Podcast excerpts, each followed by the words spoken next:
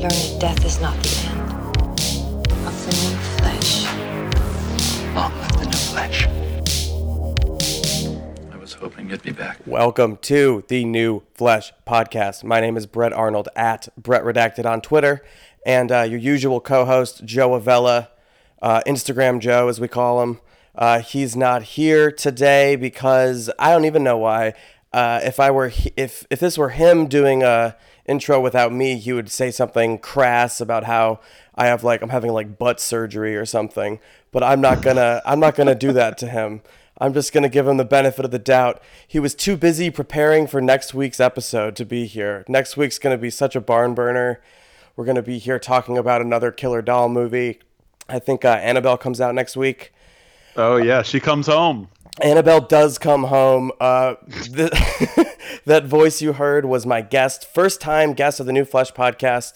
I've been a fan of this guy's work for a while. We are friends on Twitter. We've never met before. We've never spoken before this moment. This is Nick Allen, editor at RogerEbert.com, contributor at Vulture and other places. What's up, Nick Allen? What's up? Thanks for having me, and nice to meet you for the first time ever. For the first time ever in history. Yeah. It's no longer, Twitter liking and retweeting. It's like, it's getting more serious. It's getting really serious. I should probably let my girlfriend know that this is happening. She's upstairs. She might hear this. I don't know what's going to happen.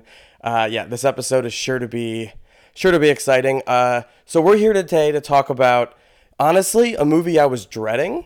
It is a remake of one of my, touchstone classic movies from my childhood, Child's Play, the Chucky movies.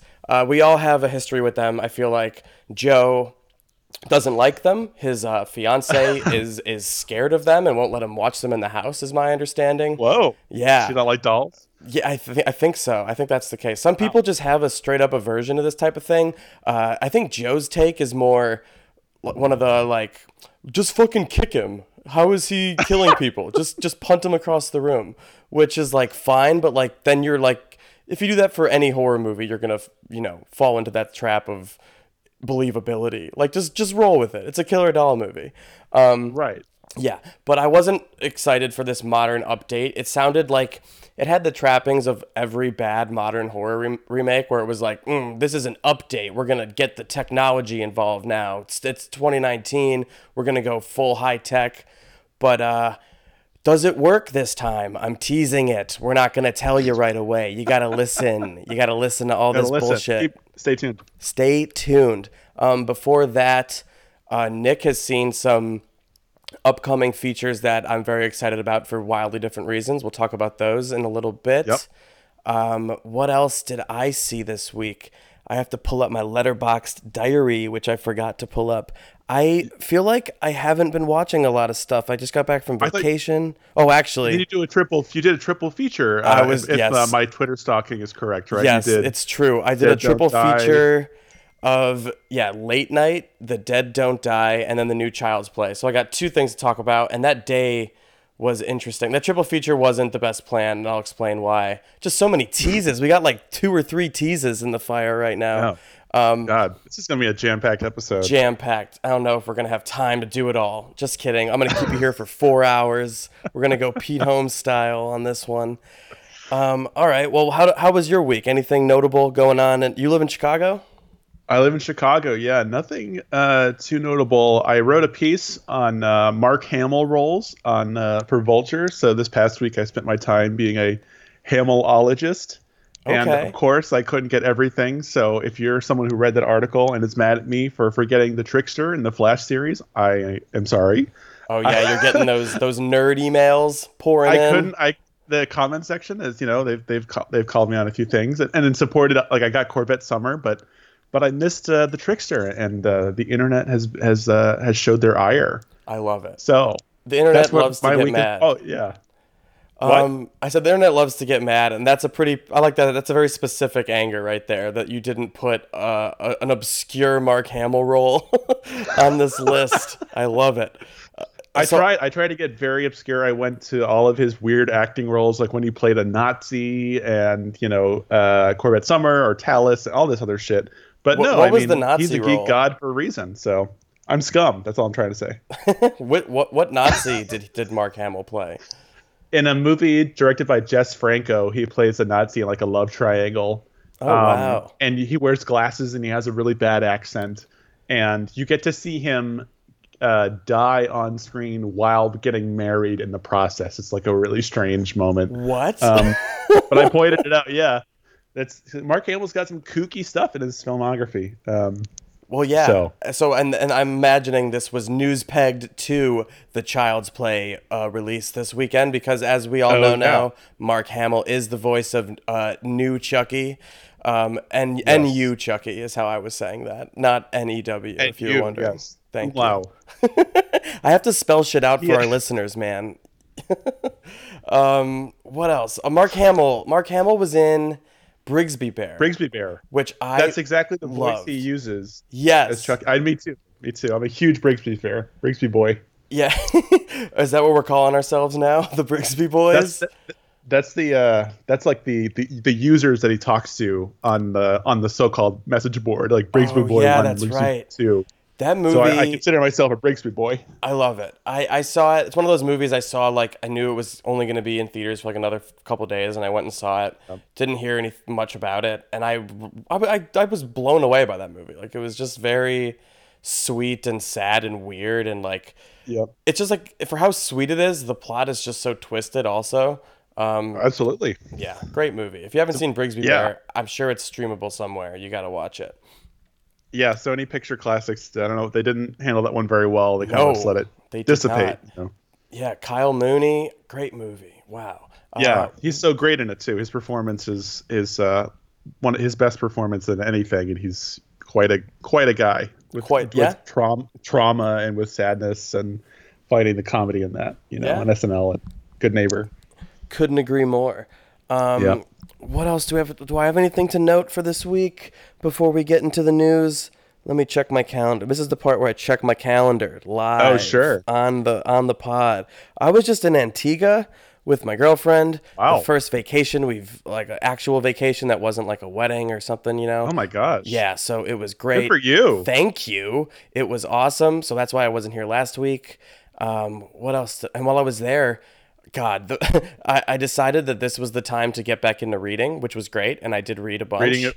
Reading is very cool. Yeah, especially when it's like by a beach or on a, at a pool all day. I really just sat in a lawn chair and read books the whole time. It was great. Well, but what did you read? That's where I'm getting at. I read Pet Sematary for the first time, which was incredible, but like, what a dark choice on my behalf. Like, I'm sitting there in the sun, soaking up all the rays, and I'm just reading about like death and dying and despair and grief. And specifically, I have a couple friends staying at my apartment back in New York at the time to watch my cats. So I'm reading about dead cats, and I'm all paranoid that the cats are going to get out. I kept like texting them like, hey, is my cat dead and or resurrected yet? What's happening? So they thought I was crazy.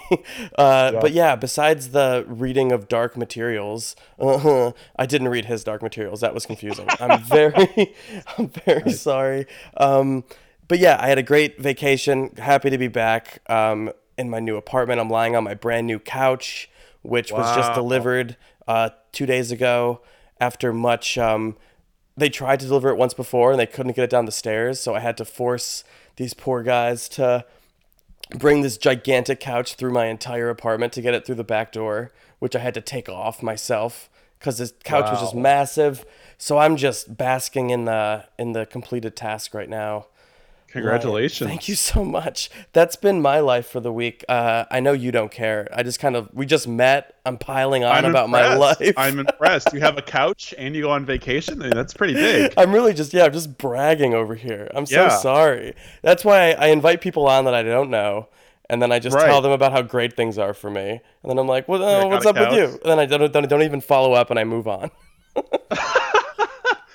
I'm looking for a roommate, so I need someone who has a couch. So I'm just going to put that out there in the podcast world. Yeah, this is perfect. Chicago listeners, live with this guest of the New Flesh podcast. Live with the guest, come on. Yeah, sell yourself. Let's see. Sell myself. I like quiet. I like movies. I don't have a TV. Movies, no TV. I like that. Yeah. Yep. I'm nice. Okay. And it's pretty good. See, I don't stay home often. So I'm usually at my girlfriend's place, so I wouldn't even be home that much. That was a pretty good sell. Any Chicago people, reach out to Nick Allen. Is it Nick Allen _Redux? _Redux. Is that an Apocalypse Now reference? What are we working with here? I think, you know what? I think you're the first person to ask, and it was just I thought it was funny to have like a sequel title as a name. This was a long time ago, and I don't think it's stayed, but I think it's stuck. So it doesn't. Okay, there you go. I'm glad I asked. Really make you think. Officially on the record. All right, well, we're going to jump to Let's do it. The bits and pieces section. This is where we talk about the news of the week. There are plenty of headlines to choose from here. I will start with this Stephen King update, which we keep having these every week. There seems to be a new Stephen King update. This week is James Marsden is circling the lead role of Stu Redman in The Stand, CBS All Access's adaptation. The Stand is, if Joe were here, he would be talking about The Stand more than I would because he has read it. He loves it. I know there's a... He has read it. He's read it. I have not. Remember, I just discovered reading days ago on my vacation. Right. Read it, though. Yeah, I'm getting there. The Stand is on my Kindle. I'm ready to do it. But The Stand is coming to CBS All Access with director Josh Boone, of horror film fans love him for his other feature, The Fault in Our Stars. The Fault in Our Stars, yeah. New Mutants, right? That's right, The New Mutants, but that movie does not exist. It does not exist, and we will never see it. Yeah, it got delayed again. I think we brought that up last week or 2 weeks ago. That movie's going to end up streaming on Disney's whatever, I think, and that'll be the end of it. Right. I just don't see them... How much more money can you spend on this thing? It's a movie that stars teenagers who are going to be 30 by the time it comes out. It's very silly. True. Very silly stuff. But I have not read The Stand. I actually haven't even seen The Stand. I know it is there was a 1994 miniseries with Gary Sinise that I don't remember if people like it or hate it. I feel like King fans like it, but it's probably not, it's probably TV movie quality. Right. So I'm. This technically is still TV, but it's a prestige drama adaptation, I would imagine.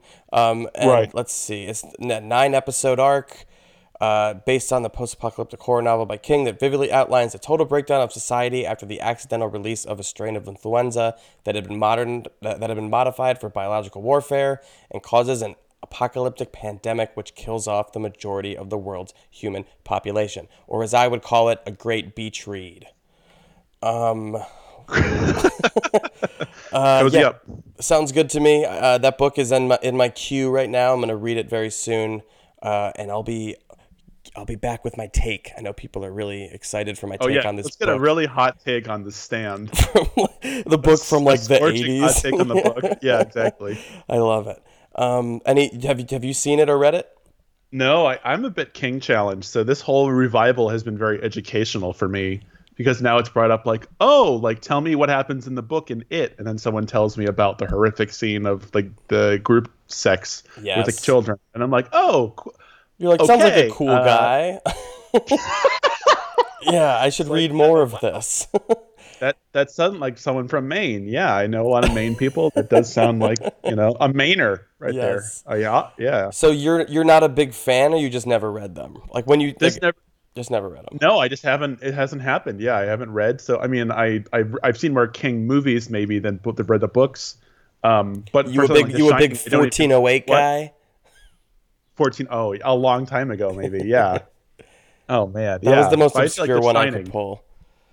So what? I said that was just the most obscure title I could pull that I could think of someone being a fan of. That obscure art house film. Secret Window. I don't know. Those are the bad ones. Oh, God. Yeah, I remember that one. Yeah. Oh, brother. This revival is really, really interesting, though. Yeah. I feel like the movies have just generally been better. Pet Sematary was really bad. But before that, Gerald's Game was great. Yeah, they're just getting the attention they deserve, and I really hope the Doctor Sleep is good. I haven't watched the trailer. I don't want to watch the trailer, but I've heard the book is not good, but it's one of those things where it's like, well, Mike Flanagan's involved, and I feel like I heard that he was rewriting the script entirely, which was, I think, an Akiva Goldsman script, which I perused once because someone sent it to me, and it's sure. Very, very bad. How many puns are in it? Oh my God, the whole thing. It's just all one pun. It's like, it's also was very long, if I recall, but of course it is, because the book is. I don't know. Mike Flanagan and King is a great combo, and I hope he unlocks that one.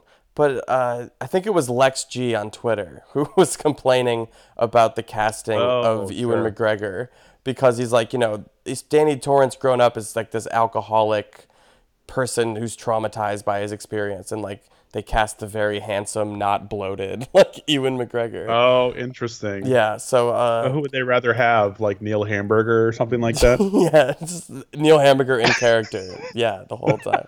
That is exactly the suggestion. What a different movie that would be. Yeah, I kind of want to see it now. Me too. All right, moving on. This is an exclusive from Collider. I haven't seen it confirmed by anybody else, but apparently.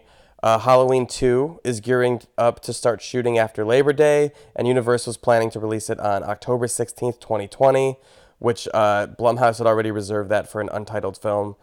So that's, people are speculating that's what it is. Yep. Jamie Lee Curtis is all but assured to return, as well as Judy Greer and Andy Matchek, I think her name was. Mm-hmm. And the biggest news here is the Collider source says that David Gordon Green wrote the script and is expected to return.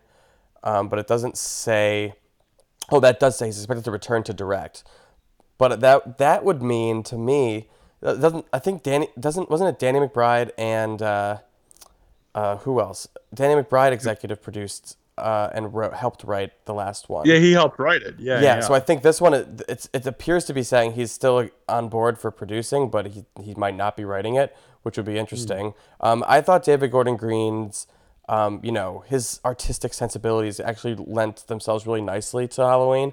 Like all those like long shots of Michael, just like up, I don't know. There was just all these like very artfully framed shots of Michael in that movie. I was just like, yeah, I would love if more art house directors like got all this schlocky material, So yeah, I'm excited for that, and we'll see if that comes true, because I cannot confirm it. It's just Collider report, so. Grain of salt here. It's interesting that David Gordon Green used to be so prolific and much busier, and then he seems to have slowed down. And he's like I think he's making a Walter Cronkite movie now with Seth Rogen. Is that right? Or I don't know if that's off the ground yet. But I know that was a project that he was going to do, was Walter Cronkite and Seth Rogen would be playing the character. Oh, wow, Walter Cronkite. I don't even know what my impression was. That was bad. I bailed on it before I even said it. Forget it ever happened. I'm editing it out. No, cut it out. Only for the Patreon people. Yes. Subscribe to our Patreon. Wow, thank you for bringing it full circle. We do have one, and we do want subscribers. I will not bore them, but this is my very bad ad for our Patreon that Nick Allen just brought up on his own. Didn't even have to do it. Thank you. If I learned anything from watching hundreds of hours of Logan Paul videos, it's always plug. Why did you do that? Depression. I thought you were going to say like a project or like some sort of... I think I wanted it one day to be a project. Like, this will be like I can write about it. But no, I just have a lot of Logan Paul knowledge that I have. I feel like that's when Charles Bermezco was telling me he's pitching... doing a thing about watching every Netflix movie, which, to his credit, it did eventually get, published somewhere. But like, I love the idea that he did that, and then no one wanted to pay him for it. He just like spent like a year of his life watching these movies, and everyone's like, "Yeah, no, that's okay. We don't want that." Yep. Yeah, he's got that on Vulture now. Like every original Netflix film, I think. Yeah, God bless Charles. He just keeps updating. God bless him. I don't know how he does it. I can't stand them for the most part. I don't. I can't stand movies. I hate them. I can't stand movies either. Yeah, they're really bad. David Gordon Green, though, his career is just so strange. Like, it's truly unique in that he went like indie darling. One of his movies is on the Criterion Collection. He's like a very artful guy. And then he also did like Your Highness and The Sitter, Pineapple Express, which is fucking amazing, and I love it. But it's just like his career just went in such a different direction than I expected it to, and now and then he went back to those type of indie movies. He did like the one with Avalanche with Paul Rudd? Prince Avalanche, and then he did. Did you do Snow Angels? That's him, right? Absolutely, yeah, that's Snow Angels. Yeah, that's top tier, David Gordon Green. Top tier, David Gordon Green. Love that one. Did he do Joe? Is that what it's called? You did Joe. That's also top tier. Nicolas Cage. Great non-actor performances in that. Yes, David Gordon Green is great. Dude, where is he? Come on. I know. I'm all for him returning for Halloween 2. Halloween I quite liked, but I also have my issues with it. I was kind of mixed. But the good outweighs the bad, and like I'm very excited to see what they do with another one. Yep. Speaking of another one, there's a new Paranormal Activity in development at Paramount. Yes. Can you believe it? No, tell me. I already traveled into the ghost dimension, so I don't understand like where else they could go. They did. The last one, I believe, was the ghost dimension. That was in 2015. So there hasn't been the Paranormal Activity franchise has been dormant for years, and now Jason Blum, who kind of I feel like that was maybe his first foray into like this new type of filmmaking, this really cheap. Horror stuff that ends up being super profitable. So they're going back to it, of course, because why not? It's cheap and it makes money. The project is currently in development. As yet, there's no title. Details are being kept under wraps. The film would be the 7th in the franchise, which has grossed nearly $900 million worldwide.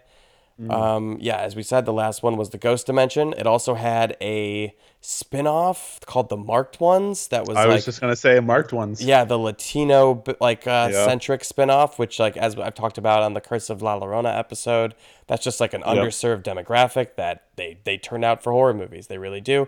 So it's really interesting to see how the industry adapts to that type of when they get the demographic data in, they're like, oh, we got to make a Paranormal Activity about this. It's just it's fun to see how that works. Also, A Quiet Place 2 has begun production for spring next year.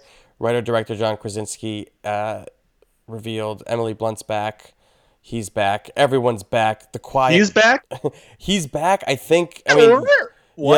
Yeah. Can you believe it? Is it a prequel? Is he a force ghost? What's happening? We don't know. We'll find out, I guess, soon. Quiet Place was fun, and I don't know. I hope the sequel goes in an interesting direction because it could end up just being like really unnecessary. But we'll see. I think it's the chances. I mean, it's such a contained concept, right? It's less of a story than it is like a scenario of like you got to be in quiet. So how do you like expand upon that? How do you kind of create that lightning again? Really? Yeah, I was gonna suggest doing what a number of movies since then have done, which is like just tweak it a little, like the Bird Box, they're blind this time, or the sense of smell. Like there's gonna just be another sense to up the ante. They can do at least 5 of these with every sense, and then they're gonna bail. Right. I want 5, like Avatar, one after the other, year after year. I mean, I'm sure they're thinking about that, right? They want to make as much horror franchising as possible. Yeah. And speaking of Avatar, we're in the interesting moment right now. It's like, this Hollywood summer season started about a month ago, I would say. Mm-hmm. And there's just been, the past few weeks have just been an onslaught of very bad box office weekends with terrible sequels that nobody asked for. And it got me wondering, like, they really are going all in on the Avatar ones, like to the point of it's already been too long, and there hasn't been a single one, and now they're gonna do like 4 more, and we've talked about it a lot on this podcast. But do you think that market that made Avatar the most the biggest movie ever, do those people still give a fuck at all? I don't see. That's the thing. I think I would ask you the same question. I don't think so. I think that if they can make it an event, people will kind of come out, but it's a worldwide thing. Yeah, that's the thing. It's much more reflective upon, Yeah, all we talk about on this show every time it comes up is like, can you name a single person who's like a fan of that movie or who like watches it like on like a yearly basis, or is even remotely excited for the idea of like another Jake Sully adventure. Like I can't. No, even if Vin Diesel is in it, you know, I'm still not as super amped up on it as I. Oh yeah, you know. I forgot about that. It's like there was like this spread in EW. I feel like it was a bunch of kids. Like they announced a bunch of kids are in this movie. Oh yeah, wow. And then after that, they're finally like, okay, also Vin Diesel. Like please come see it. Please see this movie. It just feels like you're right that it needs to be an event again, because the reason it was so big the first time is it was. The new 3D technology was kind of like the benchmark. I remember the theater I worked at in Evanston, Illinois. You may know it, the Century, the Century 12 CineArt 6. I was a projectionist for many years. They, you know, that's when they got the XD theater. That's when they got their big 3D theater from Avatar, and like it was an experience and it was cool. And I still remember that and thinking it was great. But I'm not gonna watch that movie at home. So, hell no, never. And even though it's on, TNT every day, or I'm still not going to watch it. But yeah, so if they can do some sort of, I know James Cameron's like, you know, filming underwater, or like doing all this crazy shit to try and make it visually interesting. But like, I don't know, man, the 3D thing has come and gone already since then. And like, absolutely, I just don't think the appetite's going to be there. But then you look at the numbers and you're like, okay, it truly is like the biggest movie ever. But again, it's tied to such a specific moment. There's no way any one of them gets even close to the original budget. And I bet what happens is the next one comes out and it does like just enough to get like one more, and they bail after the third one.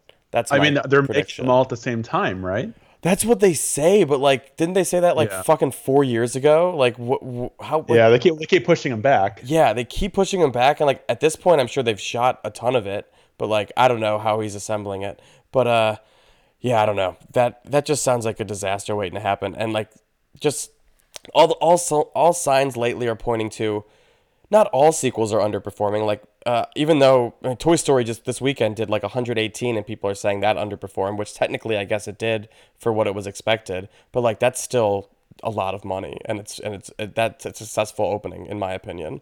But you know, last week we had Men in Black International, which again, nobody wanted that. That was just a miscalculation. Like, you know, Chris Hemsworth doesn't sell tickets. Thor sells tickets. Tessa Thompson doesn't sell tickets. Right. Thor Ragnarok sold tickets. Like, it's really, they just falsely assume these people had star power to sell tickets, and they didn't. And then what was the other movie? That Shaft. Who the fuck wanted Shaft? Like, they already remade Shaft in 2000, and like it was probably moderately successful then.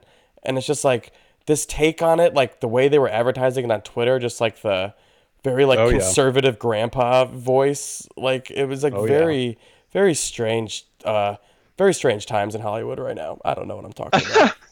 I think it's just, it comes down to like with Men in Black, like, you know, okay, it's a Men in Black movie. I know what that is, but I don't want to see a new version of that story. So it is like how Mark Hamill was talking about, they're relying on just like franchises too much. Just like, here's a franchise. You want this. And it's like, no, I don't. Like, I have no interest in seeing a new Men in Black story. That's as simple as that. Give me something new, and I'll be curious about it. You know, like if Chris Hemsworth and Tessa Thompson were in an original screenplay that had like a good hook to a story, that'd be much more enticing. So what you're saying is quality matters. Well, yeah, you know what? I feel like that might be a big part of this problem. It is. It like they think the name recognition is enough, and you know, clearly it isn't, and I can't wait for them to all learn all the wrong lessons about it somehow. They always do. Oh, yeah. They always find some like scapegoat. That's gonna be a problem with Avatar. Is like they're gonna be like, you guys like Avatar, right? But like, no, like you said, like it's nobody does. Nobody is like a big stand for Avatar or whatever. But also the theatrical experience is at such contention with like other viewing experiences. It's like people aren't going to be as excited. It needs to be like a true event that you have to see in theaters, and it has to be like that same kind of lightning that it was in 2009. It's just not going to happen. It's not going to happen. Wow, I can't wait for us to be right. It's going to be so depressing. I know. We're going to be so right. It's going to feel great. I'm already like anxious about that happening, because it's just like going to be such a disaster. Yeah, and all the takes are going to be terrible. The takes. All right, quick hits here. The trailer for the second season of The Terror, called The Terror Infamy, is out. It looks fucking sick. It is, let me find the this time around, the story centers on the infamous forced internment of Japanese Americans in concentration camps in the wake of the attack on Pearl Harbor. Not just first-generation immigrants, but second- and third-generation Japanese Americans as well. Part of the story takes place in the present as a Japanese American community in Southern California is haunted by a mysterious specter. It sounds very timely. Wow. It sounds great. It's cool that they turned this amazing show that was based on a book into a kind of serialized, anthology type thing. I love that they're doing another season. Can't recommend that show enough if you haven't seen it. I think that's, I mean, I haven't seen this show, but that I love that idea of like, we're talking about franchises or how to like expand upon A Quiet Place, right? Like take kind of the gist of it, but then put it into a different place or to a different genre, right? Yes. It makes the Fast and Furious movie so great, you know? Yes, and like why I couldn't be more excited for Hobbs and Shaw, because it looks exactly like what I want from that franchise, which is like take the key elements that work, which is like coherently shot, insane action, and then just like up the stakes to obscene levels where I think I keep seeing Idris Elba referred to as like Black Superman in this movie. Like he's just like a superhuman, and it's like, yeah, that's what I want. It will save the summer. I'm pretty damn sure of that. Oh, for sure. And with David Leitch directing, I mean, not to derail the terror conversation to my favorite topic of all time, the Fast and Furious movies. Me too. But Joe doesn't watch them, so I will revel in this opportunity for a guest to also chat about those movies. So number 9 is going to have John Cena. Yes, and The Rock is not in it, because I guess that The Rock-Vin Diesel feud is not a PR thing; it's a real thing. Oh yeah, you can even if you go back and watch Fate of the Furious. Oh, I know. Shot they're in together. Yeah, amazing. They do not have a scene together. They shoot around it. No. It is amazing to behold.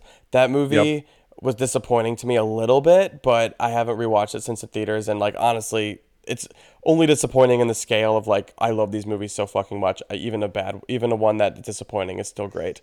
Oh yes. And I do hope that by 9 or 10 they end up in space. Right? They have to. I think that's as long as you stay true to the characters kind of being in so much disbelief about what's happening, as long as they still are like these street racers at heart who have been kind of caught up in this action life, then it's believable. But if they become like super space spy astronauts, it's not going to work. Yeah, as long as Tyrese is still hungry, we're okay. Yes. Okay.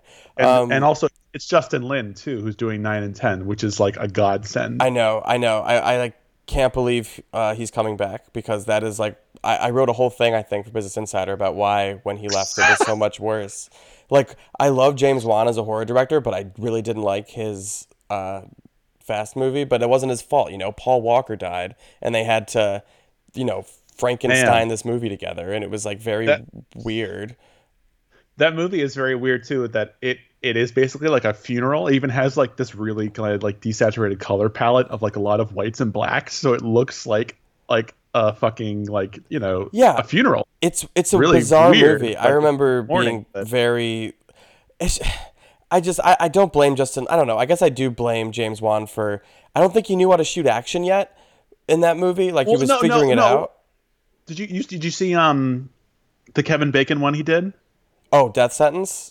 Death Sentence, yeah, he knows how to shoot action. Yeah, that's a good point. I guess the scale, is different. Sure, I could go with scale. And then, tone. I take it back anyway, because, he just made Aquaman, which is fucking amazing. I really think Aquaman is an incredible movie and an incredibly directed movie. And, the action is so fluid and coherent. And, that's all I want from these superhero movies, and I can't believe how muddled and shitty a lot of them look. Which is why I think I was so nice to Dark Phoenix, because I'm like, all the action sequences in Dark Phoenix are like awesome. I'm like, yeah, this is what I want. It's Saturday morning cartoon action. That's exactly what I want.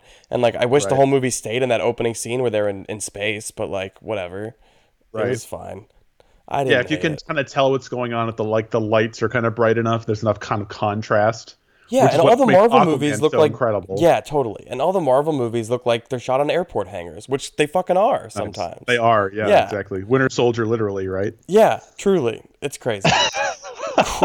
Those movies look like ass, and they make so much money, and it doesn't matter. People don't care. It doesn't matter. It doesn't matter. A quick, I'm trying to get through more of these. Brahms, The Boy 2 has been. Oh. Yes.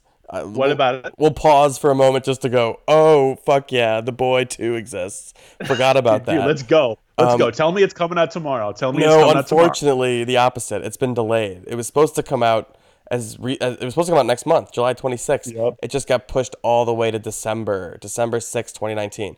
Damn. I don't mind that move, though, because this is an oddly horror-filled summer. It's like Hollywood is responding to horror movies doing well by trying to shove a bunch of them in the summertime. And Child's Play opened okay this weekend. It did like 14, which is low. But like when you consider it's about what the original made with inflation, I think. The same, it's about the same, which is impressive. And this movie didn't cost anything. It cost like 6 or 7, I think. So so it's already profitable, and we'll probably, we're in sequel territory maybe. But yeah, it didn't do as well as I was hoping. But yeah, I don't know. I think Annabelle's going to do really well. I think the last Annabelle movie was quite good, and it'll ride on that. And also, people want horror, but I don't know. Child's Play, I think if it was called Chucky, it would have done better. Am I stupid for saying that? I think you might be a little stupid, but you might be a little smart on that one. Yeah, like, I don't know. I feel like Child's Play, a lot of people probably don't know that the original trilogy, is called Child's Play. Because growing up, I just called them Chucky. And I just assume everyone's like me. So... Oh, the man of the people. I see. So you're thinking though that like also because the earlier movies would just be of Chucky. You're thinking that just I'm pretty sure if you look at the numbers, Bride of Chucky was the biggest one that they had box office wise, and I think it's partially because Chucky was like the first one that had Chucky in the name, and Chucky had built up by then. People knew who he was. And I also think it was just it was just also just the time. It was like 2000, I think, or 98, I think it was. It's 98 because it's before Ronnie Yu. It was his audition for Freddy vs. Jason. Ronnie Yu went on to direct that. Yes. Love Ronnie Yu, big fan. Come do the show, Ronnie Yu. You know you're listening, Ronnie Yu. Yes. A couple more. The Purge season 2 just cast a bunch of new people. I'm not sure if that means it's going to be anthology style. Joe is the one who started the Purge TV show on this podcast, and I didn't watch it at all, so I'm not sure about that. This is an important update for nobody. The Purge is coming back, though. That's what the news is. Great. From Blumhouse and USA Network. Also, Amazon sets a TV show called Dark Web for July 19th. It piqued my interest because I thought it was associated with Unfriended, but I don't think it is. But Unfriended Dark Web is great. I'm going to use this as an opportunity to plug it. Check it out. And Dark Web, a genius programmer's mysterious disappearance leads to the reunion of old friends and discovery that the strange story she left behind may point to an impending technological crisis. Each episode of the series delves deep into the strange and dangerous Dark Web. All right. Sounds interesting. I don't know anything about it. All right. I think we're done with news. Let's jump to what did you watch? Before we get to Child's Play, which I know we both watched, was it the Music Box Theater Cinepocalypse screening? Yes. Cinepocalypse, which is their genre festival. So like horror, sci-fi, anything that's weird and out there, and heavy metal at the Music Box Theater in Chicago. Yeah, the Cinepocalypse Festival. And the movie is called Verotika. Verotika. It's his, which is based off of his Glenn Danzig's comic book series Verotik. Verotik. Okay, so Verotik is Glenn Danzig's comic. Glenn Danzig, if you don't know, is the lead singer of the band The Misfits, and. Also, his solo career as Danzig. And if you listen to this podcast, you probably know because Joe has at length talked about Danzig, and including when he went to their big reunion show in Chicago a couple years ago and how shitty that was. I mean, that it was just revealed that those tours are the reason that these are happening is literally a contractual or a court mandated obligation for them to do it. So, yeah, that energy was felt. That's amazing. Yeah. And I'm sure the energy was felt in the room at Music Box when this movie screened. Tell me what the fuck that was like. So basically Glenn had thought that he made like a great horror movie and he was very proud of this movie, and he showed up like 40 minutes late because he was still editing it. So you're sitting in a theater and it's opening night and everyone's excited because Glenn Danzig's going to be there, and it goes past 7 o'clock showtime. Then it comes 7:40 and everyone's like, okay. Glenn Danzig does show up, and he talks about how he's always wanted to like be a filmmaker and that he has like always been interested in like the image and been a big horror fan. And he starts talking about how like this movie was not made with like any Hollywood producers telling him what to do. And he talked about how one producer wanted him to put in a beach scene or something like that. He's like, I'm not going to do that. Or he says like fans of non-beach scenes cheered. Like, yeah. what was that for? It was funny because he kind of was starting to frame it as like this was his like independent kind of rebellion against Hollywood. So he's kind of setting the stage that, okay, this is going to be indie horror. So it might be kind of like a little shabby or something, but it's going to be like integrity, you know? Yeah. And he even said something like, oh, you know, we use real f-stops here. We don't use this post-production thing where they tell you afterward to go make it look pretty in post-production or anything.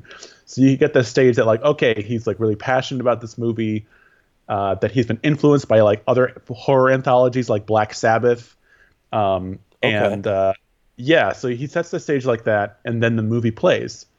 I'd say about 5 minutes into it, and you'll see as it happens, and you might even be able to tell when the movie gets really strange, is everyone starts laughing, and it creates like a pretty consistent swell of laughter like from start to finish because it's very entertaining as a comedy.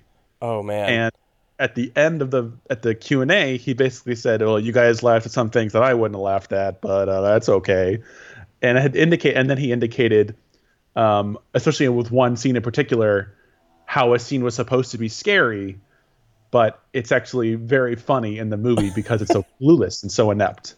Oh, so it was... Poor guy. I almost feel bad for Glenn Danzig. So I have it on good record from... Essentially, well, it's going to be playing in L.A. on the 25th. Yes, Joe is actually going, listeners, so we will have a report on that from Joe next week. Perfect, because I feel like that's when it's going to come full circle. That number one, they will be able... So I have it on good authority that Glenn is okay or is happy with the response that he got at the Music Box on that Thursday night. Oh, really? Yes. He's decided to lean into it. That he knew that like this was entertaining in some way or something like that. But when you watch it though, you can still get it truly has that very Tommy Wiseau, Neil Breen, James Wynn sincerity. Here is someone who is like truly thinks they are making like a great movie and a great statement, and they have all their influences, but they are so equally inept at what they are trying to do that it becomes funny to watch them try and just fail by their own laziness or by their own stubbornness, basically. Right. So the filmmaking in this movie becomes funny, not just like how corny the lines are or like the strange developments of the characters, but you'll see plenty of shots where like the focus will miss its target, or you'll have plenty of shots where the actors just like they don't know when to stop acting, so they just kind of keep going, and you can tell that like he hasn't called cut yet. It is one of those movies also where like you could use it to teach filmmaking the same way that Birdemic by James Wynn could be used to taught filmmaking, or The Room by Tommy Wiseau. Right. Verotika has that special quality. So it was pretty exciting to be in a room watching a movie that you had no idea what it was going to be like. And only right before it started was I like, wait a second, what if this sucks? Well, of course, I would have been thinking that weeks in advance. I hadn't even computed that because it was it's opening night, it's Glenn Danzig, it'll probably be like fine, but you know, it'll be worth talking about. But no, it was truly bizarre, especially to watch the movie and go from, oh, this is silly, and maybe when he talks about horror, he means campy, so he's like kind of being a bit glib with his horror idea, that like his idea of horror is kind of goofy but also full of blood and everything.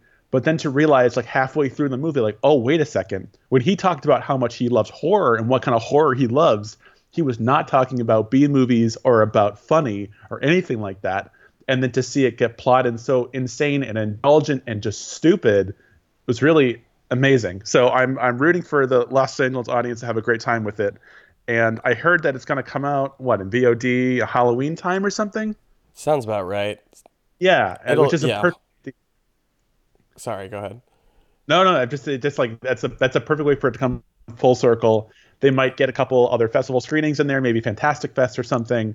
But the movie does deserve kind of the prominence of these other movies. And it's not also a title that I use lightly as someone who loves bad movies and seeking them out, right, but also knows how kind of like sanctified they are, that like The Room is very miraculous in its own way. And you don't call any bad movie The Room, but this, right, I think is worthy of pedestal. Totally. That sounds very interesting. For me, there's such a fine line between like a good bad movie and a bad movie, because it has to be genuine. You can't be intentionally trying to make a bad movie, and a lot of people do that now, and I think it sucks. Right. And those movies aren't funny. Like that's why Sharknadoes are not fun to me. Exactly. Yeah, and that's why The Room is so funny, because the same exact thing that happened with Glenn Danzig, it sounds like, is what happened with Tommy Wiseau when the movie premiered. Except I think Tommy Wiseau was fucking like not cool at first with it at all. Like he was fully like, it's not funny. This is not what I wanted. But I think, he eventually, clearly he accepted it.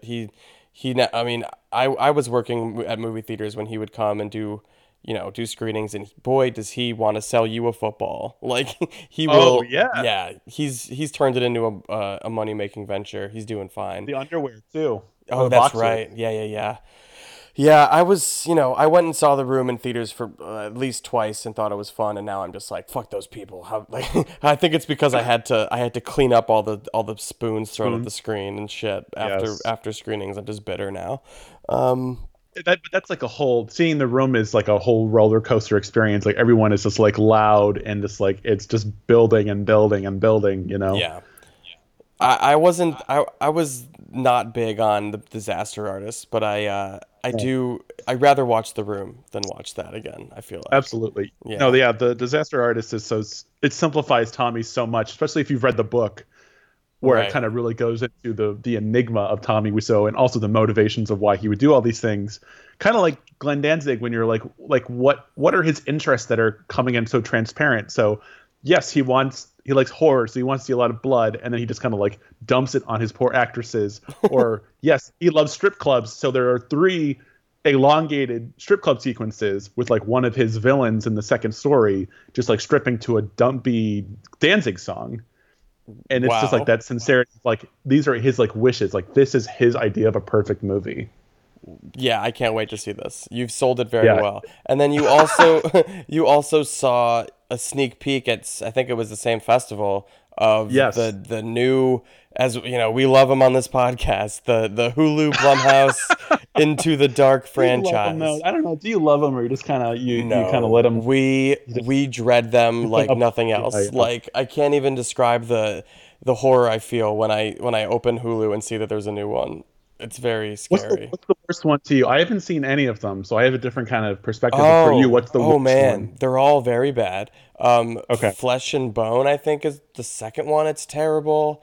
The Body is the first one. Basically, the gist of them is that a lot of them would make a great, like, 15-minute short, and they just stretch it till 90. And, like... They're all 90 or under, and they all feel like they were padded. And it's like, how is this idea padded? There's a couple that work. Sophia Tikal's New Year, New You. Is pretty good. Yeah. There's some, a debut female filmmaker whose name I do not remember. She did, I don't even remember the name of the one. It was the Mother's Day one. It was, I have no idea what the name was. It was, what month was Mother's Day? Is that May? May. Yes. I'll look it up right now. So check out the May one. But the June one was bad. The June one was They Come Knocking, and it felt like a family drama that they truly just like threw a couple horror sequences into to make it fit the series. It was really bad. But tell me about this new one, and what is it called? And all that we destroy stuff. Is the Mother's Day, and it's all that we Chelsea destroy. Stardust. Yes, Chelsea Stardust. All that we destroy is actually quite good. It plays like a Black Mirror episode. It's more like tech focused, but it's it works. It's really good. Okay, my brief. It's so funny. Brian Tallarico at Ebert, he reviews all of the Into the Dark movies, and I've been reading and editing his stuff, and it's been really kind of morbidly funny to me because every month, he's like, "Oh my god!" Like it's like maybe this is good, but like he just is always disappointed. That is exactly us. We keep getting our hopes up, like, "Well, people said this one's good," and then we keep going, like, "Yeah, it's." Even the best ones are just like, "Yeah, it's pretty good." Like. Yeah, it's hard to get excited about. I feel the same way about them as I do like this entire new season of Twilight Zone. They're all very unremarkable, and like I wouldn't recommend any of them to anybody. Damn. Yeah. Oh yeah, except for that. It's kind of funny how that kind of just dropped off. No one kind of, it didn't become the event. It didn't, and I'm glad it got picked up because I think they could fix it. It's very like the direction was great, the writing was just shit. Like spend more than 3 seconds on the script, and they would be fine. Damn. It felt very rushed. I will say that. Not Peele. Not Jordan Peele-esque. Not Peele-esque. And you know what? I've said this on the podcast, and I shouldn't say it, but I will say it again. My friend, somebody I know who works on a late night show was in like a green room with Jordan Peele, and they were talking about the Twilight Zone. And Jordan was very, this is before it even came out, he was very like dismissive and just like, they're not very good. And you can tell he like it, he, his name's on it and he maybe greenlit the ideas, but like he didn't like take a fine tooth comb and go through these scripts because he even fucking knows they're almost indefensible. But a couple of them are fine, but like most of them again are just like the Into the Darks, they're way too long and they don't ever justify that. But let's talk about this one, which you said was good, I think, right? So, yeah. So it's funny you mentioned about like padding. This one is called Into the Dark Culture Shock, and it's directed by Gigi Sol Guerrero, who is Mexican-Canadian. I think she's from Canada as well, but it doesn't have the same padding, and it does feel kind of like people have called like a Twilight Zone episode, which I kind of can go along with. But it's, it's not a padded out movie. It is like kind of in thirds, where it starts off with this woman in Mexico who's pregnant and she really wants to make it to America. And the first third is about her going to America and how much of a horror movie that is, the process of going through like the darkness with these strangers, these men that take advantage of her financially and everything to this uncertain destination. And I won't spoil it, but I do want to kind of like get to the next part. Like then she kind of wakes up and it's like this very cream color. Well, she gets to the border and then I forget how she blacks out or whatever. And she wakes up in this like very cream colored, heavily saturated Barbara Crampton living idea of America. And she's in this like quaint suburban town where everyone's smiling and it looks very kind of like Stepford-y. Stepford-y, exactly. Yeah. So it's a movie, and then like essentially the story is kind of about her kind of understanding kind of the America before her eyes, so to speak.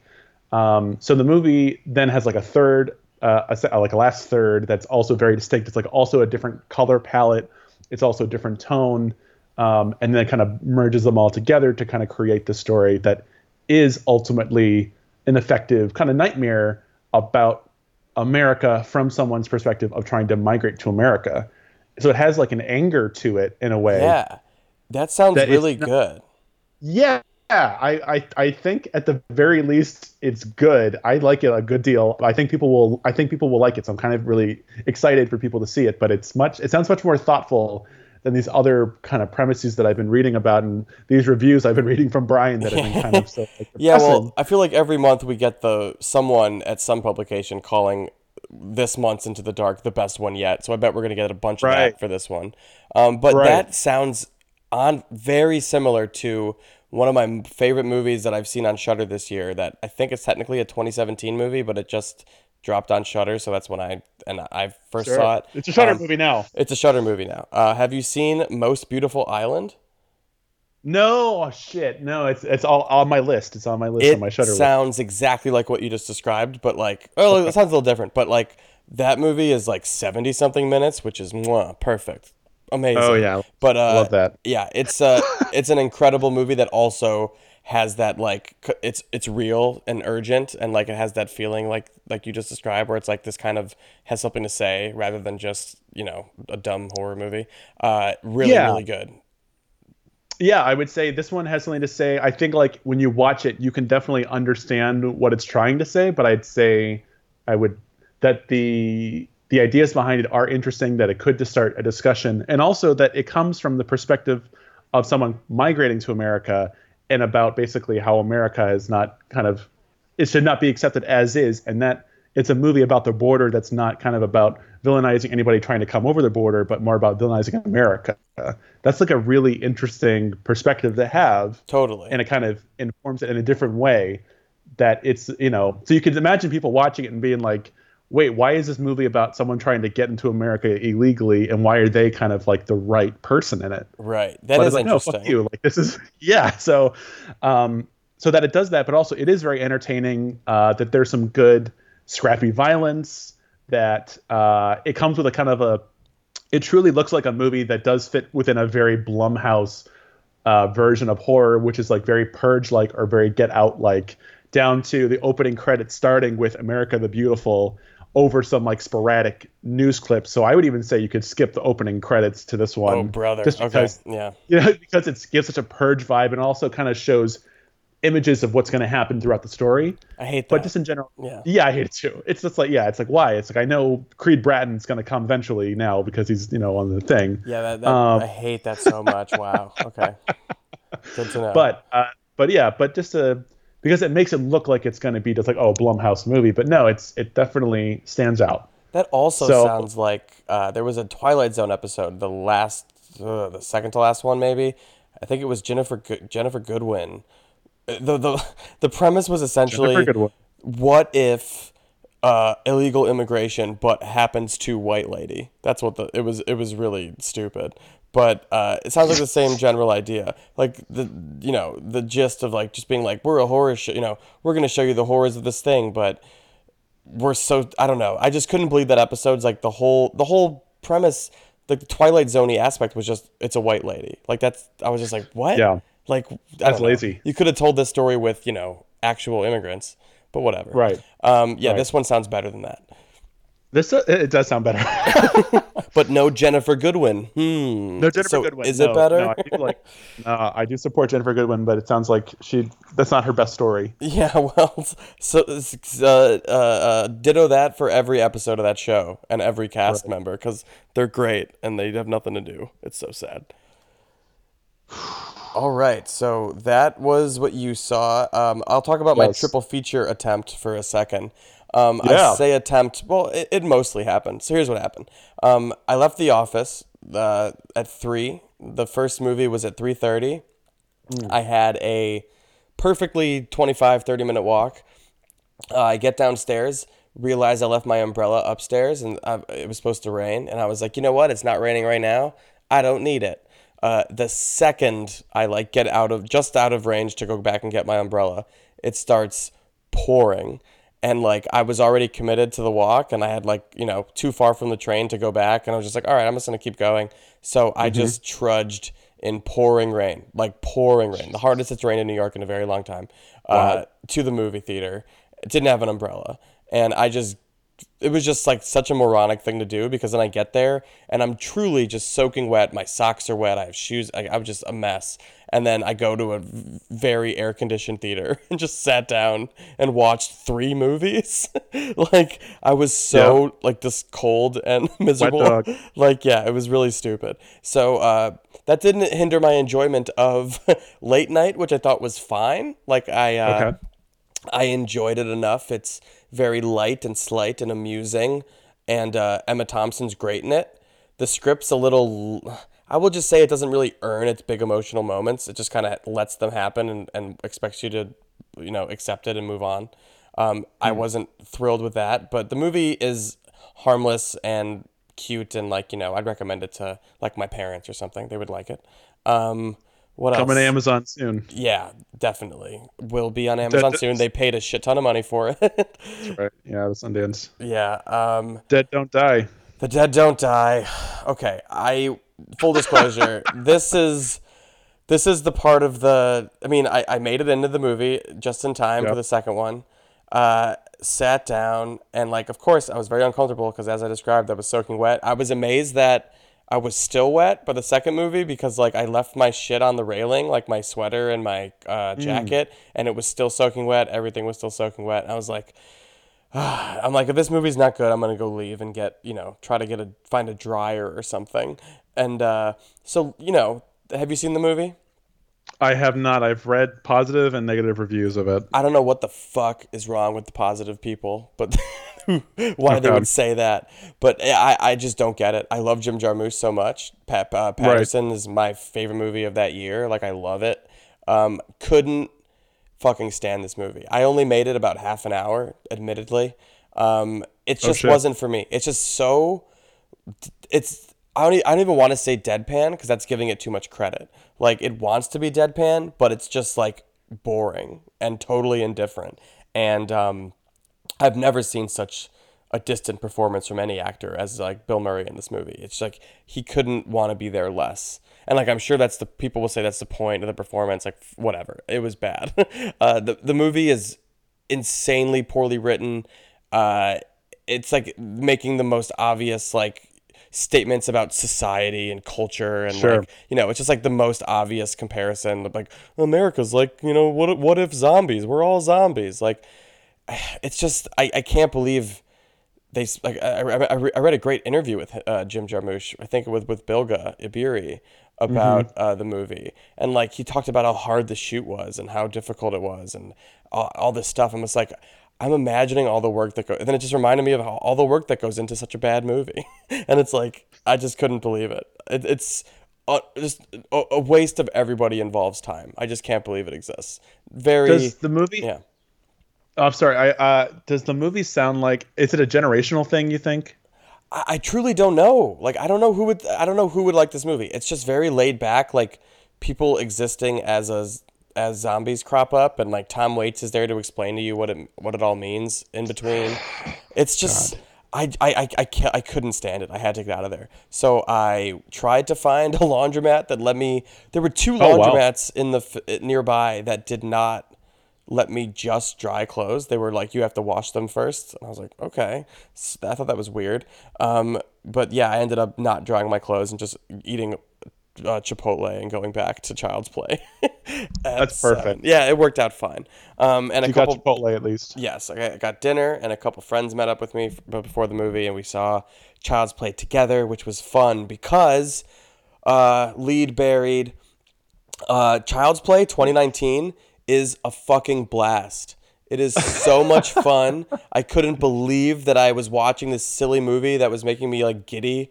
I want to talk about it without spoiling it at first, and then we'll go into spoilers. So just base review for me will be, it works because it is a remake in like to what I think a remake should be, which is it doesn't. Like, it's not a shot for shot, or it's truly not just remaking the original movie. It's reimagining it. It truly is updating it. And I sound like a studio kook or hack for saying that. But, like, this is the one case where the pitch of what if Chucky but modern update, like, I think that actually is smart. And I mean, the writers and the writer and director here prove that it's smart because it really does work as a reimagining. It doesn't want to be Child's Play 88 or whatever year it was. It doesn't even try to tell that story at all. It tells its own story. The names of the characters are the same, but the characters are very different. The story couldn't be more different than the original. And yeah, I just was shocked to find it super, super fun. Like, laugh out loud funny throughout.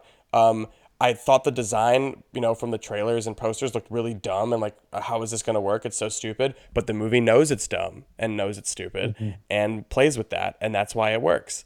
I was just very pleasantly surprised with how fun this movie was. And I will let you talk now. No, I agree. I think I went into it just kind of like, well, I guess they made a new Chucky movie. Horror remakes have been really bad lately. Yes. Or just... they can't really build upon, you know, I think about like the Friday the 13th remake. Yes. Which has like Marcus a nice Nispel. Nastiness. Yes. What? I was just listing naming the director who we make fun of a lot on this podcast. Marcus Nispel. Nispel, that's right. Yeah. Video that one, like, guy. Kind of. Oh, right. And also the Nightmare on Elm Street, which is also a video director guy, too. Yeah, which is abhorrently bad. Right. So, yeah, to go into like just another reboot of a horror franchise character with also an absurd premise. And then I rewatched the first one the night before just to kind of get a refresher. Yes. And this one was just like so much more fun for me. And I feel like it did capture what people want out of the later Chucky's, which is kind of like humor and like not taking it too seriously, but also being nasty. And I feel like this kind of has both. Absolutely. Almost to a point where Aubrey Plaza and Brian Tyree Henry, they're very inspired casting choices because they're both very deadpan. So they help make it kind of like ironic without being kind of lazy or anything like that. They kind of help create this world where it's like, well, oh yeah, you know, fucking millennials, as Brian Tyree Henry says. Yes. Amongst like this carnage that is like slowly kind of created by a character who has a totally different motivation, which is an amazing thing. We talked about that too a little bit. Yes. But yeah, that it very quickly kind of says like, this is going to be different. And also it's going to be a little bit unpredictable too. And that it's also the conceit. A very key conceit is that it's not about like the first one's about like, everyone believes that Chucky is a killer like pretty early on. And they're right. Like, oh, how do we stop this killer doll? This one is like, no, it's the kid who cried doll. And then it becomes a little Stranger Things and kind of it with its like group dynamics. But still, that provides like a nice base for it to be kind of like a horror movie for a kid where the adults then get kind of like the brunt and the torture of it all, basically. Right. And when I watched the original the other night, I actually watched it with commentary, which was fascinating for a number of reasons. I actually had a viral tweet because one of the things revealed in the commentary is that Jessica Walter of, you know, Arrested Development and Archer fame and Play Misty for Me, obviously, and all the classic stuff. But like, Jessica Walter was once the voice of Chucky in the original movie. They literally test screened that. There's a lot of there's an oral history somebody wrote about it too that talks about that, and like kind of what happened was. They she made all the scary stuff work, but she couldn't make the humor work. So like it didn't, they passed, but like there are test screening audiences who saw that cut. And like, I would love to see what that reaction was. I just want to hear what Jessica Walter Chucky sounds like. Another thing I learned on the commentary was that, this new remake after watching it, after listening to the commentary, it seems to resemble a lot of Don Mancini's original script that ended up like cut from the original, because in this one, in the new one, the doll's name is Buddy, and like that was always the name in Don Mancini's version, and the whole thing about the boy crying wolf, like that was his original script. It was way more like that. It was way more like they think it's the boy until they don't, you know, like it was like all about the pursuit of Andy as the potential killer, which the movie does do, the original, but this one does it, I think, a little differently. I feel like it did crib from his script a little more, which would make sense because of the rights situation that is happening here, because this movie exists because MGM owns specifically the original Child's Play and like nothing else. So like Universal had distributed the rest of them, I think, and then MGM only has the first one. So there's always weird rules. So like basically right now they're allowed to make Child's Play, but they don't have the rights to Child's Play 2. So they literally probably can't even use that title if they wanted to. They probably have to change it to something else, and they just have to drastically, from my understanding is, they have to just do something different. They can't do their Child's Play 2 has to be markedly a different movie than the one that exists, or else they're like opening themselves up to be sued, I think. So it's just very interesting, weird situation, because as I've mentioned in the podcast while we're talking about this movie, this movie's production for the past few years, Don Mancini is currently, you know, the guy who created the franchise and then wrote every single one and directed the past three. He is now doing the Chucky series, actually just called Chucky, on Sci-Fi, and it's continuing the canon. This is the actual... So the franchise that everyone knows and loves is still continuing and will be on TV, and there's also this movie. So I feel like that's part of the reason I went in expecting to hate it. I was like, I'm a fan of the original franchise, and I shouldn't like this remake. This is going to be bad, and, you know, I shouldn't support it. But walking away from this movie... I do support it, and I want another one, and I hope it's successful enough that we get sequels, and I'm totally fine with both of these coexisting because they are so different. And, like, there's an argument to be made that this movie didn't need to be called Child's Play, you know? It's very clearly, like, you know, this premise could stand on its own, but we're gonna you know, take the name recognition of Chucky and use it. Mm-hmm. You couldn't call it, like, a Jason movie, Jason or whatever, right? Right. Yeah.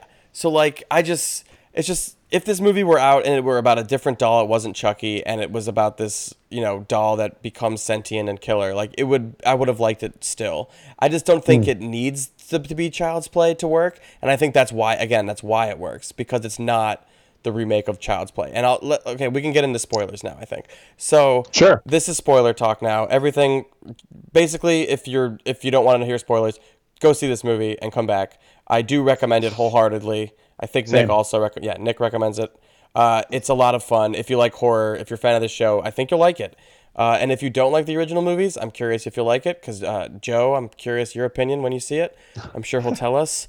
But this movie, why it's different, the key difference, I guess, is that Chucky in the original movie Chucky happens because of, like, voodoo magic. Like, Chucky is the doll. Chucky becomes possessed by the soul of a serial killer who's, like, dying in the streets of Chicago, and, like, inside a toy store in Chicago. He mutters some, like, some ancient whatever words, and then his soul transfers into this doll, and then the whole franchise is kind of that's the peg of it. It's a serial killer in there. In some movies, he's trying to get out. In some of them, he's just trying to kill people. In one of them, he's trying to get laid. It's great. They're all great.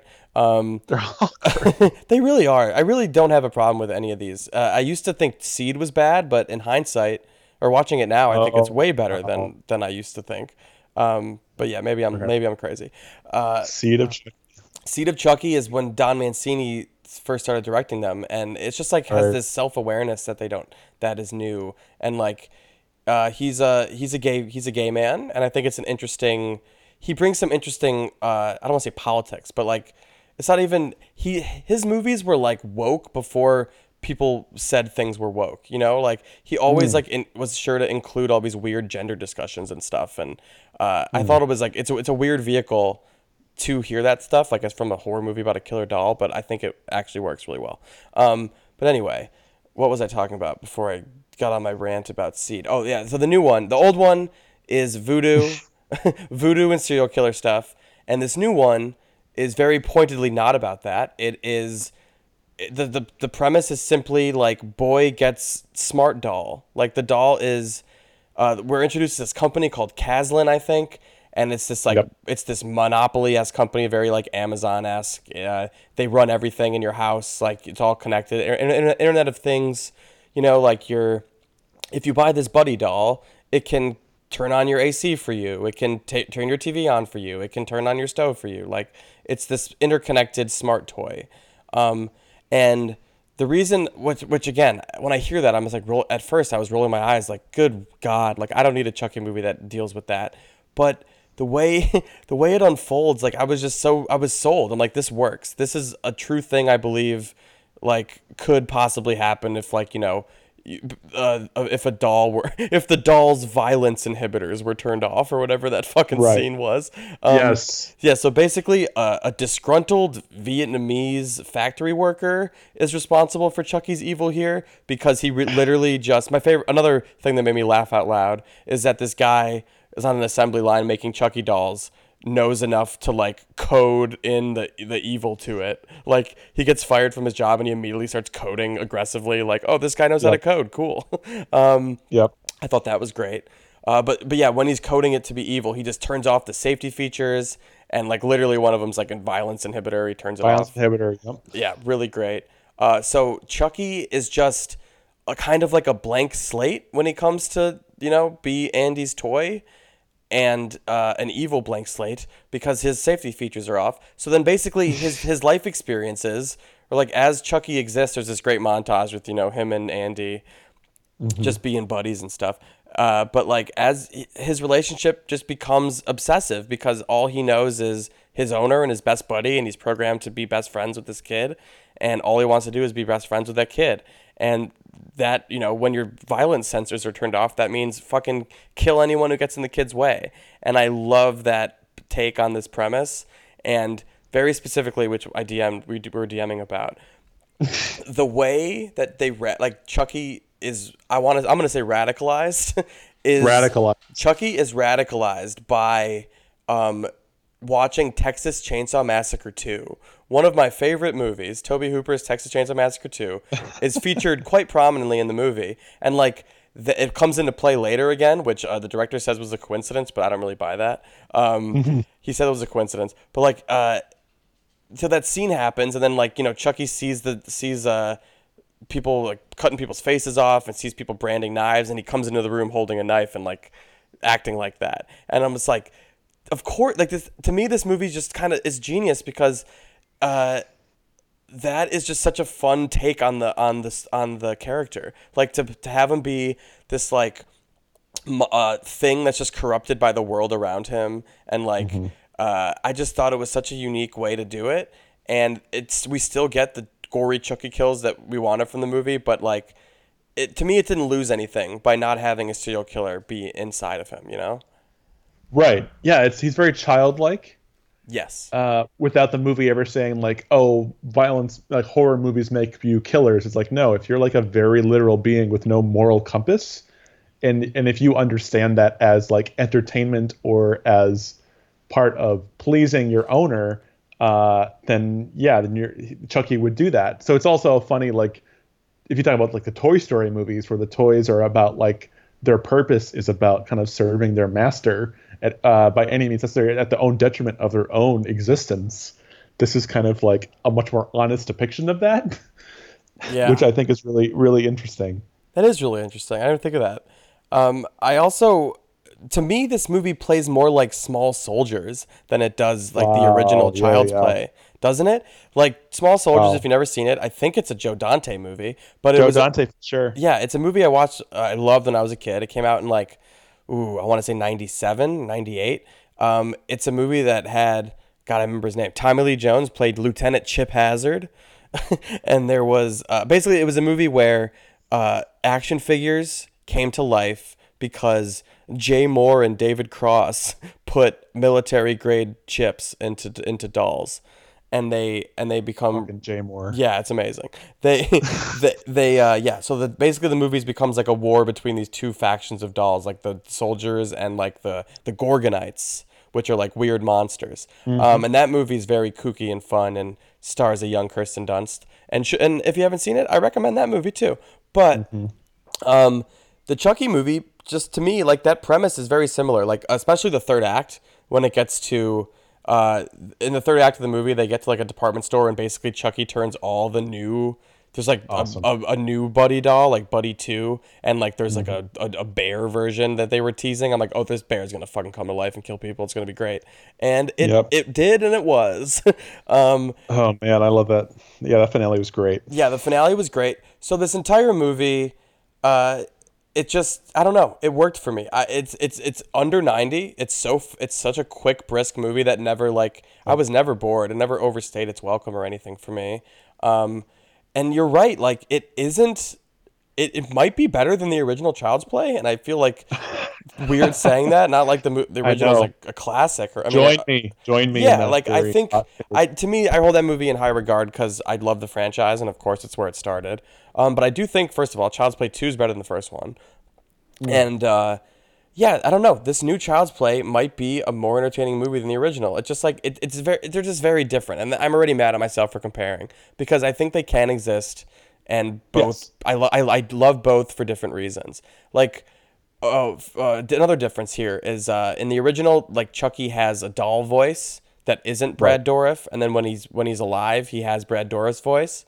In this one, it's just Mark Hamill's voice the whole time, and he never really gets that, like, evil, like, fuck you, bitch voice, you know? Like, he's very... I mean, the old Chucky is very misogynist. He really is. Of course, yeah. Yeah, and there's that sense in the dwarf Chucky where he's like trying, like when he's trying to get out, or he's just like he's raging and he's just so fucking angry about being in this doll. Yes. So when he's attacking people, he's like screaming in this weird, disturbing way. But this one is about like he's a child and does not know from the beginning, and that's like you say, a blank slate, and he'll just say the catchphrases, and he doesn't like go higher or lower. Only when he sings like the buddy song does he kind of like get a little more sinister. You are my buddy. Yeah, it's so good. Yeah, Oscar-winning song right there. Dude, Bear McCreary's score is quite good for this movie. Shout out to Bear McCreary. Yeah, he's having a good year. There were so many random things that made me laugh that are just like he kept saying, "Are we having fun now?" Which reminded me of Party Down. If anyone watches that, if you ever watched that, yeah. He kept saying, "Are we having fun now?" Like, is Adam Scott like uncredited on this movie? What's happening? I'm trying to see. We gotta talk about the face. The face. Yes. If we're doing spoiler chat, we gotta talk about. That seems like I feel like we didn't get to that yet when we were talking about Texas Chainsaw. Oh yes. We haven't talked about my favorite gag in the entire movie. Like when I was converted to loving the movie. Yes. Like, okay, so the first moment I knew I loved the movie was, as I said, the Texas Chainsaw thing. I was like, I went from thinking the movie was better than I thought to being like, oh man, I fucking love this movie. God damn it. I can't believe it. I couldn't believe it. And then when this happened, I was like doubled over. I turned over to my friend. I was like, this is good. This is funny. I like couldn't believe it. Talk about this. What? If you want to talk about that sequence. Yeah. I've been talking too much. I would just say that... So first off, it's a movie that it doesn't make you afraid of Chucky. It makes you afraid of like the nasty shit it's going to make you see when you least expect it, which comes down to the first kill, which is when, you know, he gets to Shane, the cheating boyfriend and everything. And you watch him get the Eric Roberts Dark Knight treatment of landing on his feet from like 2 stories or whatever. And you see his bones kind of jut out of his skin. And that's like nasty. And you're like, oh, man, that's gross. And then, you know, then he gets like lawnmowered head in the head. And that was like really good. And so like you're coming down from that and you're like, oh, OK. And you're thinking that a lot of other horror movies, right, or even other Chucky movies might even just kind of like leave it there. But no, this like builds an entire comic scenario out of him keeping the face and putting on a watermelon and giving it as a gift, which also adds to the Chucky character that he thinks it would be like a pleasing token or something, kind of like a dog or just something so obedient. And then, like, it gets a big laugh out of me, but I mean just, like, an immense like, kind of, like, tone out of it that then it becomes about, like, hiding this face and also how horrifying that face is. And it's just, it's inspired. Yeah, that whole thing. To put it. Inspired, and then it's great. Yeah, inspired is a good word for it. Also, like, it can that then becomes, like, an entire act of the movie, I feel like, is, like, dealing with that. Because the way I won't spoil specifics, but like it just becomes this escalating issue in the movie where it's like, oh my God, like it's truly like edge of your seat, like, oh my God, they're fucked type of stuff coming from this one really silly idea, which you sent me this interview with the director, Lars Klevberg, who he mentions that scene, like, you know, it happened because they had to make that sequence different than another Chucky movie, because I guess there is another Chucky movie where Chucky beheads somebody, and so the scene was originally supposed to just include a beheading, but they literally couldn't do it because it was too similar, and like they were afraid of getting, you know, called out of that, so they had to make it different. So his idea for making it different was to have Chucky skin the guy's face off and put it on a watermelon as a token. So they gave this guy a watermelon patch. Like, I was wondering why they had like a line in the script that was talking about this guy's fucking watermelon patch. And then I'm like, oh yeah, okay, I see why. But like, what a weird thing to do, and it totally works. And then it works on another level because of the Texas Chainsaw thing, because the scene that we see is him cutting off a face and wearing it. So then for Chucky to then do that, it's perfect. I was like giddy. That's the moment where I was like, I was just totally giddy. I'm like, this movie gets it. It's like referencing horror in a fun way, but like you don't need to understand that for it to work. But it does work if you do. It's I'm blown away that I loved the remake of a Chucky movie in 2019. Right. I think it just goes to show that, like, if you have like a franchise, but if you really are not afraid to change that or to challenge that, because also that the face thing really is like so different. It's on brand, definitely, but it's so different from the story. You're like, where is this going to go? And right. Even then, when it gets to the grand finale of all these different, you know, these AI and everything, it doesn't come. I didn't like. I still wasn't kind of expecting that, but it goes all out, and it's still as nasty as you want it to be. So like when there are moments of like a little girl getting sprayed with blood, you know, for like 3 or 5 seconds, which is like funny, but also like what you want from this kind of thing. It works. Yeah. Exactly. It's exactly right, because it. And I know the other Chucky movies definitely become comedies, but the humor is so different here. It's like the humor in those is, I think, dark, and like they're making they're saying quippy shit after they kill people, and like Bride of Chucky's very much like every kill I think is like a reference to something. Like John Ritter gets a bunch of nails in his head to look like Pinhead, and they make a joke about that. Right. Like it's very dark humor that requires you to know some stuff, I feel like, or know some dumb joke.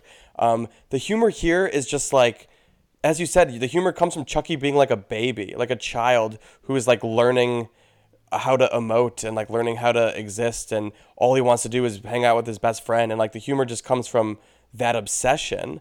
And then, and then that makes the whole movie different. Like the way he's killing for different reasons. Like he's not killing because he's a serial killer. He's killing because he's trying to please his master, who's like a 13-year-old boy who doesn't want him to do. He just misinterprets everything. Like every time the 13-year-old says like if he's angry about anything, he has to be careful what he says because Chucky will listen and go kill that fucking person. It's just like it just creates such an interesting narrative that I just want to see so much more of. Does the we don't get too spoilery, but like does the guy in the basement kind of like shift things for you at all? Because he kind of essentially changes the motivation for Chucky, right? How do you mean? By changing he changes the hardware of Chucky. Oh right, yeah. I actually didn't even consider that I know, it's so weird. It's another surprising thing where you're like, oh, like where, you know, the guy's going to come back, but you're not sure like in what way. And then he kind of takes you into a different world, so to speak. And yeah. Chucky then becomes, like he gets Frankenstein back together after the kids tear him apart or whatever. And then, and then Chucky comes back and is, I never even made that connection that he was like more evil now because of that. Yeah, you're right. That is what happens, though. Yeah, I don't even know. He's still disarmed by the lack of friendship. That's kind of like his weakness, though, is like if Andy doesn't want to be his friend. Right. Like he, like when, I don't want to spoil. I was going to say another person he killed, but I don't want to spoil it. But they're basically the kill. Just talking from a kill standpoint, very clever kill sequences here. Even the one, like the one where he's. The guy we just mentioned, that kill sequence, like it seems annoying at first, like just like smart homie stuff, but then it leads to like a nice Rube Goldberg-y, like this is tense. It's nasty when it counts. It's nasty when it counts. I'm fully supportive of this movie. Another thing, I think my friend texted me this. He said he described the movie as remember that news story? It was like they made a Twitter bot and then it became like a Nazi racist in like an hour because like it was just an automated AI Twitter bot. That's kind of how that reminds me of Chucky's arc here. It's like just a blank computer slate going on, logging on for the first time. And then within an hour, it's murdering people, you know, like, it's just like, it's nature versus, you know, it's just like the nature of machines, you know? And like, I just think it's such a smart, clever take. You know, if you're going to remake a movie that people consider a classic, this is how you do it. You update it in a way that people like me who are fans of the original aren't going to be offended, and they're going to be like, oh, that's actually kind of clever, and I can enjoy both these movies side by side. My childhood isn't ruined, you know? Like, I think this is a very, very smart and successful reimagining. I don't want to call it I don't even know what to call it. Reimagining sounds right. Yeah, it gives you what you want from a Chucky movie, but it does it like different motivations. So unless you really want like angry misogynist Chucky, you're not going to get that in this one. Yeah. But you do get nasty violence, and you do get like a great stabbing, you know, that like is painful to watch because it's calibrated so well, and he builds up to it so well that is genuinely surprising. And I think that's what's really exciting about it is like this is a surprising movie. Yeah, I think that's what I keep coming back to. Like this movie repeatedly and thoroughly surprised me, and like that's I can't believe I'm saying that of a horror remake in 2019. It just is such above and beyond what you'd expect from the genre, and like they didn't have to make it this good and fun. And I'm just happy that it exists. And $14 million is really not a lot, but I hope it has legs. I think it'll have legs because, you know, the new Flesh is talking about it. So here we are. Promote. Go see Child's Play. Yeah, Flesh. Thank you, MGM Orion. MGM Orion, yes. Fully in support. New Flesh. We'll do whatever we can. We'll write the sequel. We'll do whatever. We'll work cheap. But yeah, I don't think I have anything more to say about the movie. I really quite liked it. Do you have any stray thoughts or notes? I think that just that people are going to see it. Like my friend is going to see it today, and I know people who saw it Friday night, and I feel like people are kind of interested in a Chucky movie, at least at the very least, that it's like a good kind of horror middle ground of like, you know, it's not going to be too scary, but it'll be kind of like wicked fun. It's just, yeah, exactly. That's like, I saw it with two friends, and we all were just like laughing out loud at different moments even, and just like we're all having such a good time.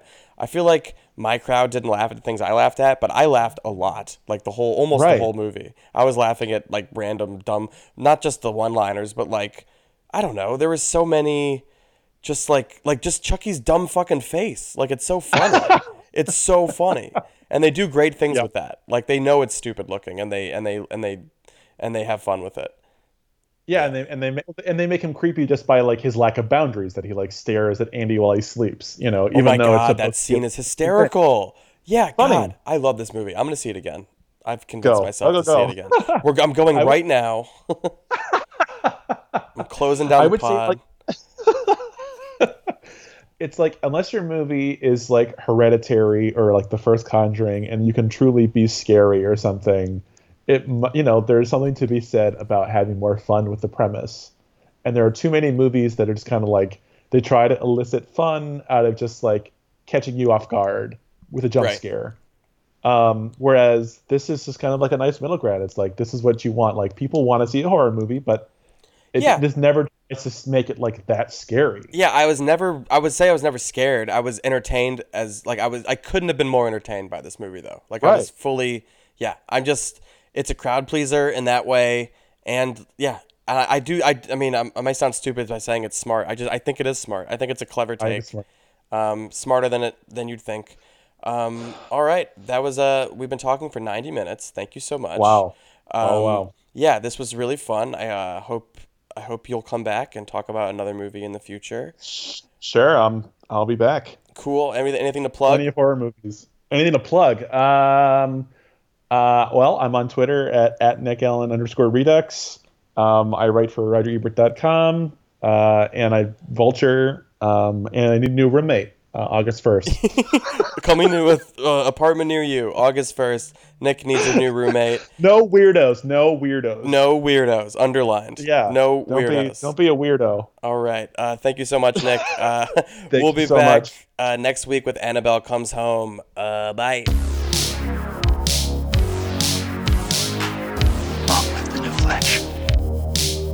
Learning death is not the end of the new flesh. Long live the new flesh. I was hoping you'd be back.